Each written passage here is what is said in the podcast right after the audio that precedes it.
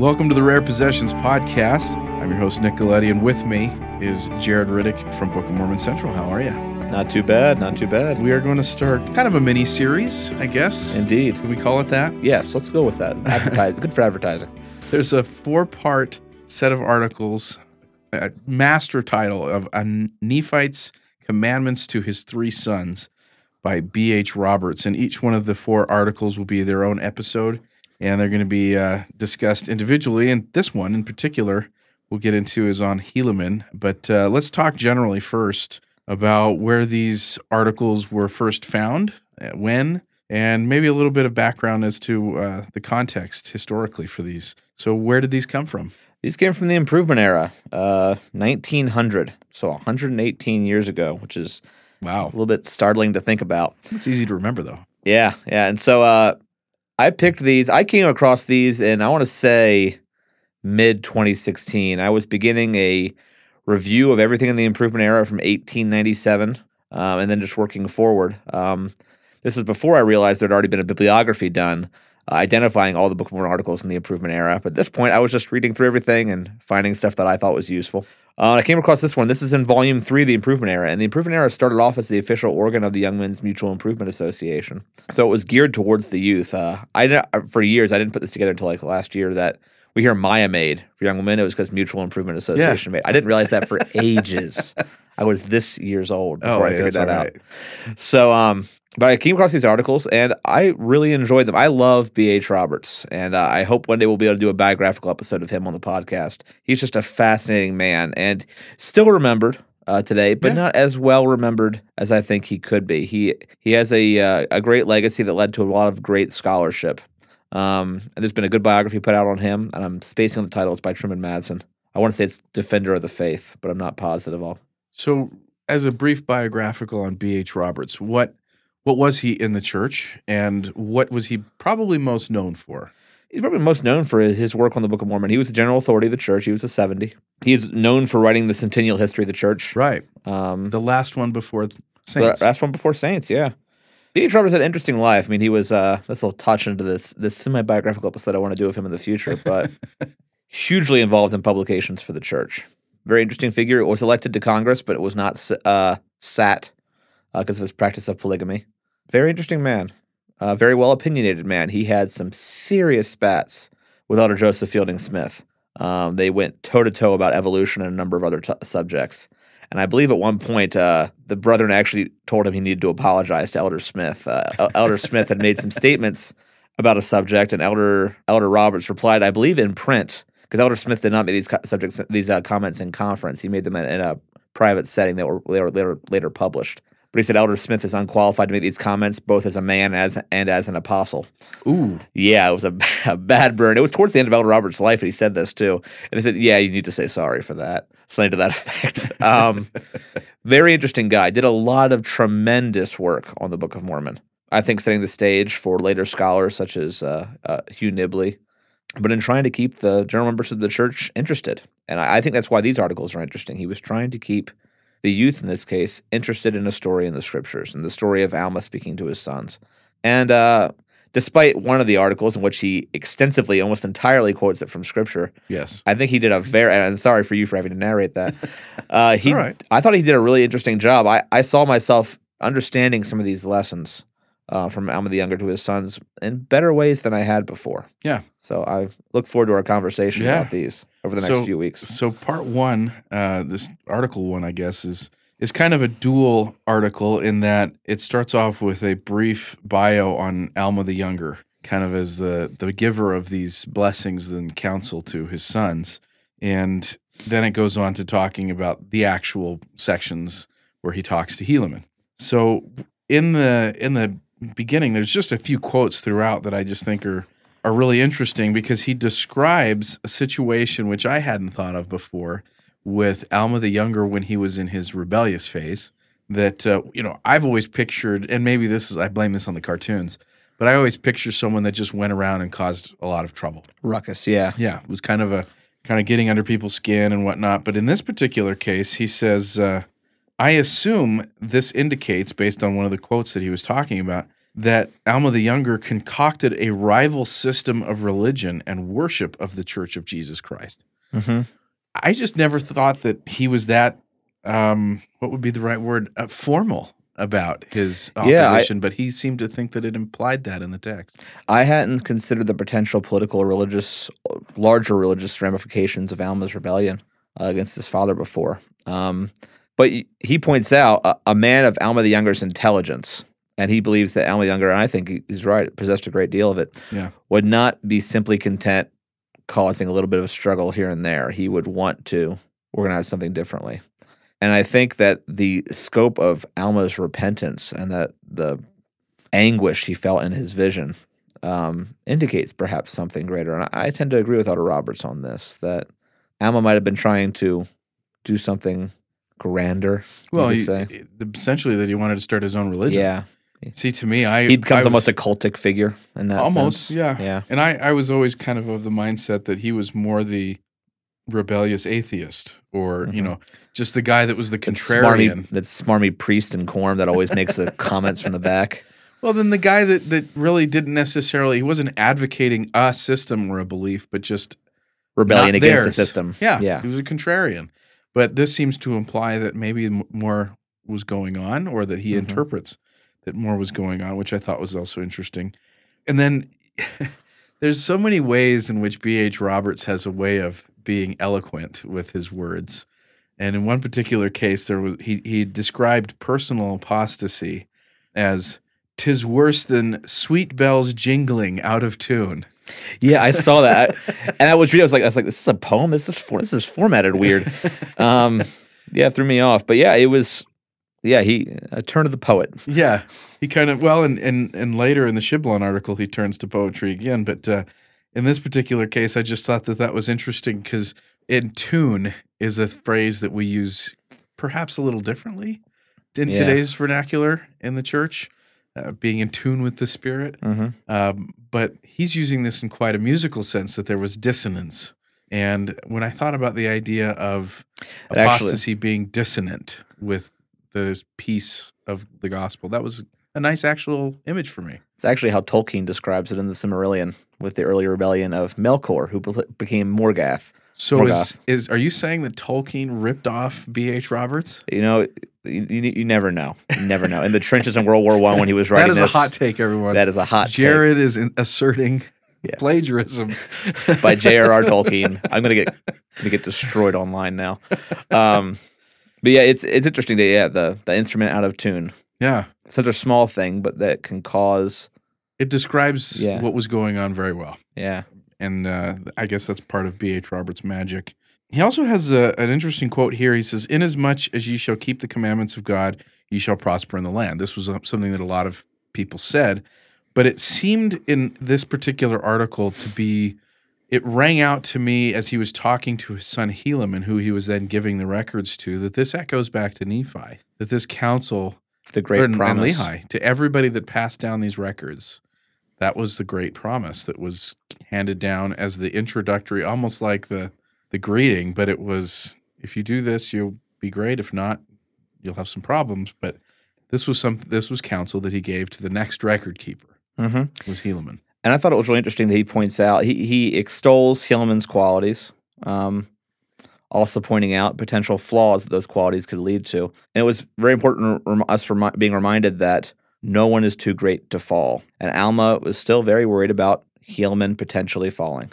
And you see that with the Shiblon article as well, which we'll go into next time.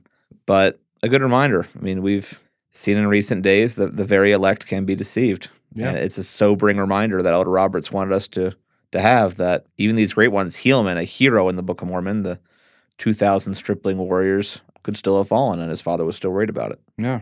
Okay, well, we will now switch to a reading of this article from the Improvement Era, A Nephite's Commandments to His Three Sons by B.H. Roberts. This one, again, is focusing on his counsel to his son Helaman. Next time, we will go into uh, Shiblon.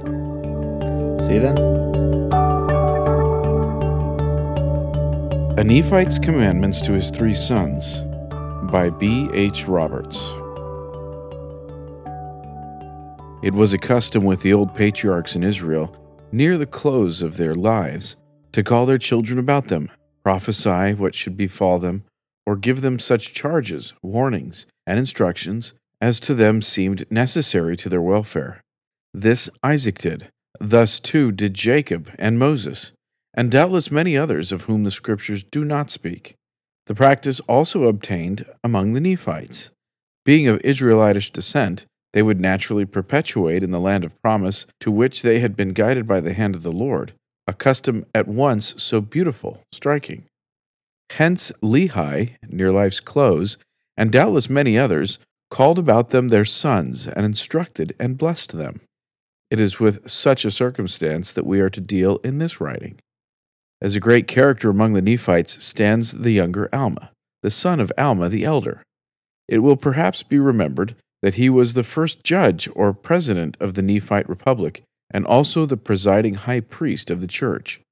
He lived in the century just preceding the birth of Christ, dying or at least disappearing from among the Nephites in the year 73 BC. In his youth and early manhood, he had been exceedingly wayward. His father's position as high priest of the church and confidential friend of the last Nephite kings, King Mosiah, of blessed memory, gave him social distinction among his people, and being a man of brilliant attainments with a turn for worldly pleasures, he became exceedingly wayward.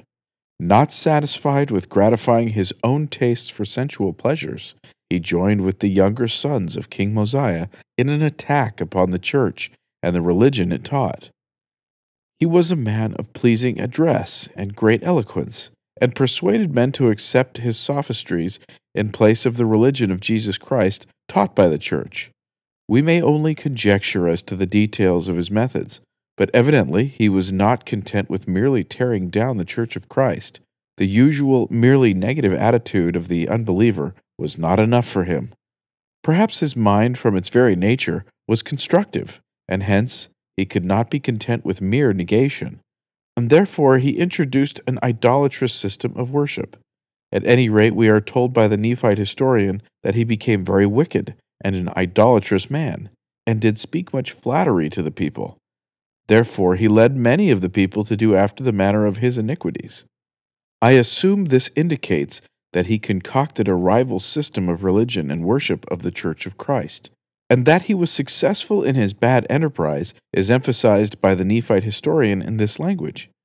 He became a great hinderment to the prosperity of the Church of God, stealing away the hearts of the people, causing much dissension among the people, giving a chance for the enemy of God to exercise his power over them. That all this was a cause of deep sorrow to his prophet father, the elder Alma, may go without saying. The soul of that righteous man was deeply grieved at the folly and wickedness of his gifted son. He saw great natural gifts of mind and graces of person perverted. He witnessed a splendid native eloquence supporting an idolatrous religion. He saw a naturally valiant spirit supporting the devil's cause. He saw an intellect by nature incisive and keenly logical, devoted to making the worse appear the better cause. One can think of nothing more distressing than this. Tis worse than sweet bells jingling out of tune. Tis virtue stooping to folly. It is as if the order of nature were reversed. Tis the sunshine creating cold and blackness.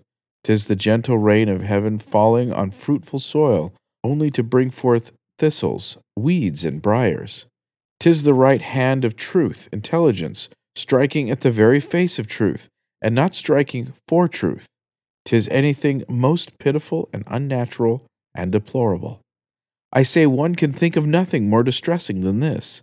He cannot, unless it be the unseemly and unnatural conflict between father and son, the elder and the younger Alma.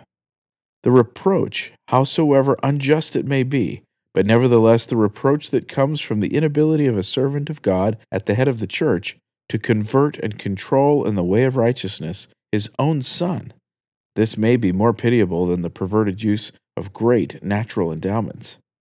But the time came when the elder Alma's faith and prayers prevailed with God in behalf of this sinful son. An angel of God in his glory appeared to Alma, the sinful, and to his companions, the king's sons. Scoffing, there was none then. In stern tones, the heavenly messenger represented deity offended. He testified to the truth of the authority of God, and the earth seemed to tremble at his word. It was no gentle word that was spoken to the royal sinners and the son of the highest priest. The angel had descended in a cloud. The power of his presence felled them to the earth. Alma, arise and stand forth. Why persecutest thou the church of God? The Lord hath said, This is my church, and I will establish it. The Lord hath heard the prayers of his people, and also the prayers of his servant Alma, who is thy father. For he has prayed with much faith concerning thee, that thou mightest be brought to the knowledge of the truth. Therefore, for this purpose have I come to convince thee of the power and authority of God, that the prayers of his servants might be answered according to their faith. And now behold, can ye dispute the power of God? For behold, doth not my voice shake the earth? And cannot ye also behold me before you? And I am sent of God. There was no disputing such testimony as this. The idolater's sophistry was powerless here. A flight of eloquence, however brilliant, could not turn aside the force of the palatable evidence.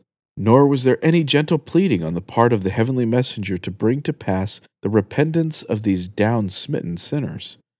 They had rejected the tearful pleadings of God's servants, the high priest and the king, and for them there was not now but the stern voice of authoritative rebuke and reproof. The message of God to Alma ended with these words if thou wilt of thyself be destroyed, seek no more to destroy the church of God. The effect of the message, so direct and powerful, was to bring Alma and his associates to a most humble repentance and final acceptance with God. As is often the case with strong characters gone astray, but by some means brought to repentance, these men became most ardent workers for God the sons of Mosiah rejected a crown in order to give themselves to the ministry. And so devout and faithful did Alma become that he succeeded his father to the office of high priest of the church. And, as before remarked, he was chosen the first chief judge of the Nephite Republic, which came into existence at the death of King Mosiah. And now, after an eventful career in which there had been plentiful mingling of joy and sorrow, successes and reverses, the high priest of God, knowing that the time of his departure was nigh, takes his sons Helaman, Shiblon, and Corianton, and delivers them his commandments, that is, his counsels, a father's advice and admonitions. In each case, he is dealing with a character of somewhat different temperament, and each with a somewhat different life's work before him from that of the others. And what that father says to his sons will be counsel profitable to consider. And first, as to Helaman. In this young man, we have a character sedate, modest, temperate, unambitious, but reliable, steady, patient, slow perhaps, but courageous and of sound judgment, remarkable for soundness rather than for brilliancy, for wisdom rather than for smartness, for intellect rather than for eloquence, a man who is not passion's slave, one who is not a pipe on which fortune may play what stop she pleases, one who is apt to bear the buffets and rewards of fortune with equal patience, one who, through suffering all, would be as one who suffers nothing, a one might wear in his heart of hearts and never feel distrust, nor suffer betrayal. Such characters make the world's reliable men. The world's wise counselors, humanity's true friends, the world's best workers and God's best servants. And yet, it is possible for such character to possess defects. They may lack something of energy. Broad minded in their ideas, they are liable to lack intensity, both of thought and action, that characterizes narrow minds. They are given to overlooking details and many seemingly small matters, but which really may be, and often are, of great importance, are overlooked by them. Restless activity and ceaseless energy are not liable to characterize their movements. They are in danger of slothfulness, and their very liberality of thought is liable to lead them into error of laxity, almost amounting to neglect in keeping the commandments of God. All this should be kept in mind in considering the counsel given by Alma to his son Helaman. It should be further remembered that Alma was aware of the defects, or rather of the qualities of temperament in his son that are liable to denigrate into defects of character, and hence, very naturally, did what he could to fortify him against them. It should be further remembered that he had determined upon Helaman as his successor in the presidency of the church and the custodian of the sacred records, circumstances which also gave color to his commandments to Helaman. And now, as to the commandments. My son, give ear to my words, for I swear unto you, that inasmuch as ye shall keep the commandments of God, ye shall prosper in the land. I would that ye do as I have done in remembering the captivity of our fathers, for they were in bondage, and none could deliver them except it was the God of Abraham, and the God of Isaac, and the God of Jacob, and he surely did deliver them in their afflictions. And now, O my son Helaman, behold, thou art in thy youth, and therefore I beseech of thee that thou wilt hear my words, and learn of me. For I do know that whosoever shall put their trust in God shall be supported in their trials, and their troubles and afflictions, and shall be lifted up at the last day. And I would not that ye think that I know of myself, not of the temporal, but of the spiritual, not of the carnal mind, but of God. Then follows the story of his own wickedness and his conversion by the appearance of an angel. In support of the great truth, that those who keep the commandments shall prosper in the land and be delivered from their afflictions and be lifted up at the last day, he appeals to his own experience, to the history of Israel and their deliverance from Egypt, to the deliverance of his fathers from Jerusalem, and appeals to the knowledge of Helaman himself in support of his homely yet important doctrine.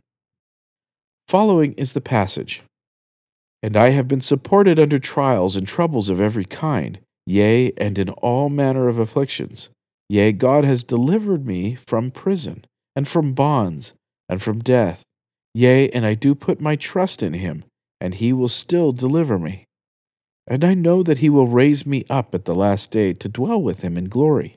Yea, and I will praise him forever, for he has brought our fathers out of Egypt and he has swallowed up the Egyptians in the Red Sea, and he led them by his power into the promised land. Yea, and he has delivered them out of bondage and captivity from time to time. Yea, and he has also brought our fathers out of the land of Jerusalem. And he has also, by his everlasting power, delivered them out of bondage and captivity from time to time, even down to the present day. And I have always retained in remembrance their captivity Yea, and ye also ought to retain in remembrance, as I have done, their captivity. But behold, my son, this is not all. For ye ought to know, as I do know, that inasmuch as ye shall keep the commandments of God, ye shall prosper in the land. And ye ought to know also, that inasmuch as ye will not keep the commandments of God, ye shall be cut off from his presence. Now this is according to his word. This testimony is followed by a commandment to receive the sacred records. And now, my son Helaman, I command you that ye take the records which have been entrusted with me. And I also command you that ye keep a record of this people, according as I have done upon the plates of Nephi, and keep all these things sacred which I have kept, even as I have kept them, for it is for a wise purpose that they are kept. And these plates of brass which contain these engravings which have the records of the Holy Scriptures upon them, which have the genealogy of our forefathers, even from the beginning. And behold, it has been prophesied by our fathers that they should be kept and handed down from one generation to another, and be kept and preserved by the hand of the Lord, until they should go forth unto every nation, kindred, tongue, and people, that they shall know of the mysteries contained thereon. And now behold, if they are kept, they must retain their brightness. Yea, and also shall all the plates which do contain that which is holy writ. At this point, Alma seems to fear that Helaman will regard his faith that Scripture records will retain their brightness as the whim or superstition of an old man, overmuch trustful in the power of God. And from such an imputation he thus defends himself. Now ye may suppose that this is foolishness in me.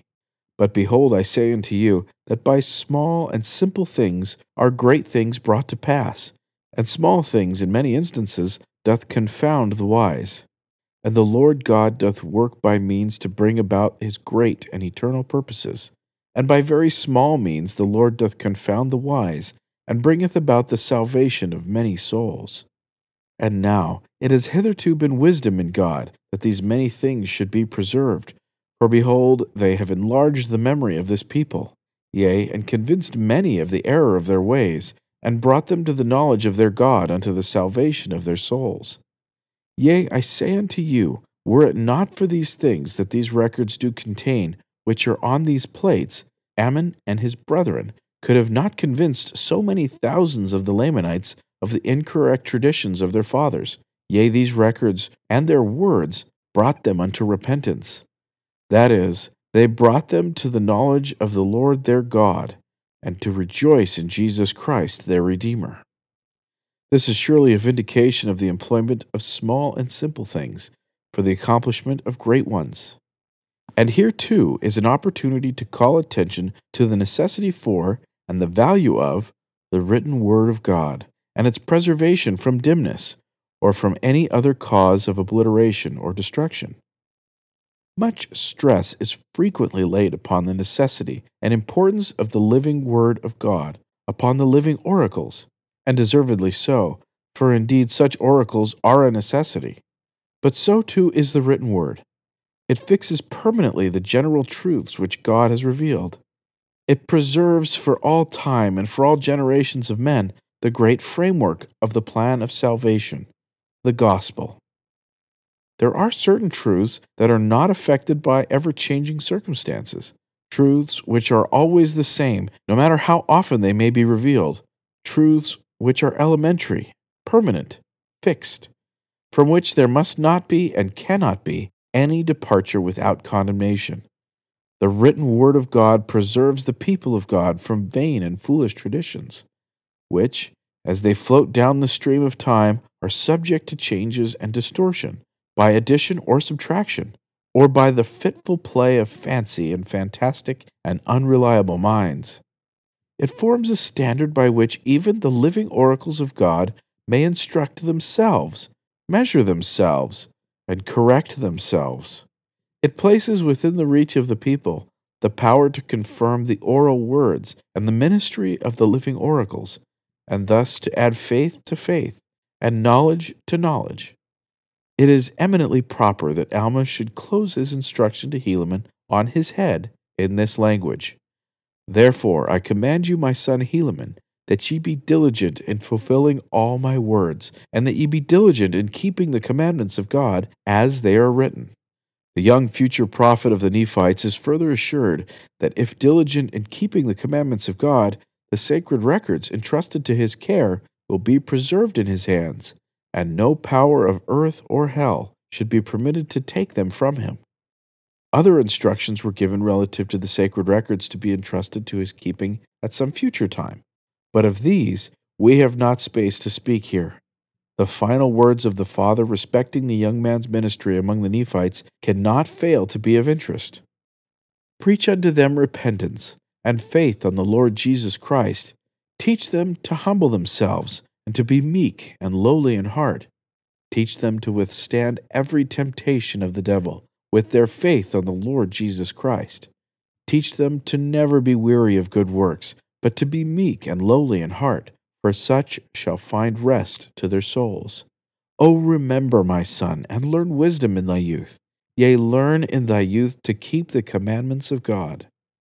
Yea, and cry unto God for all thy support. Yea, let all thy doings be unto the Lord, and whithersoever thou goest, let it be in the Lord. Yea, let thy thoughts be directed unto the Lord. Yea, let the afflictions of thy heart be placed upon the Lord forever. Counsel the Lord in all thy doings, and he will direct thee for good. Yea, when thou liest down at night, lie down unto the Lord, that he may watch over you in your sleep. And when thou risest in the morning, let thy heart be full of thanks unto God. And if ye do these things, ye shall be lifted up at the last day. O my son, do not let us be slothful because of the easiness of the way, for so was it with our fathers, for so was it prepared for them, that if they would look, they might live. Even so it is with us. The way is prepared, and if we will look, we may live forever. And now, my son, see that ye take care of these sacred things. Yea, see that ye look to God and live. Go unto this people and declare the word, and be sober. My son, farewell. Such were the desires, the anxieties, the hopes, the testimonies, and warnings of a Nephite father when contemplating the character of his son and his future labors and responsibilities. In the course which Alma pursued, there is as much of instruction for fathers as there is for sons in what he says to Helaman.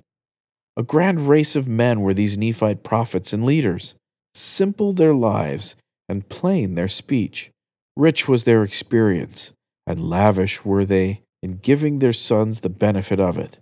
Nor were they hypocrites in hiding that which might be considered unfavorable to themselves, but frankly owned their error and warned their youth against the pitfalls into which their pride, folly, or thoughtlessness had led them.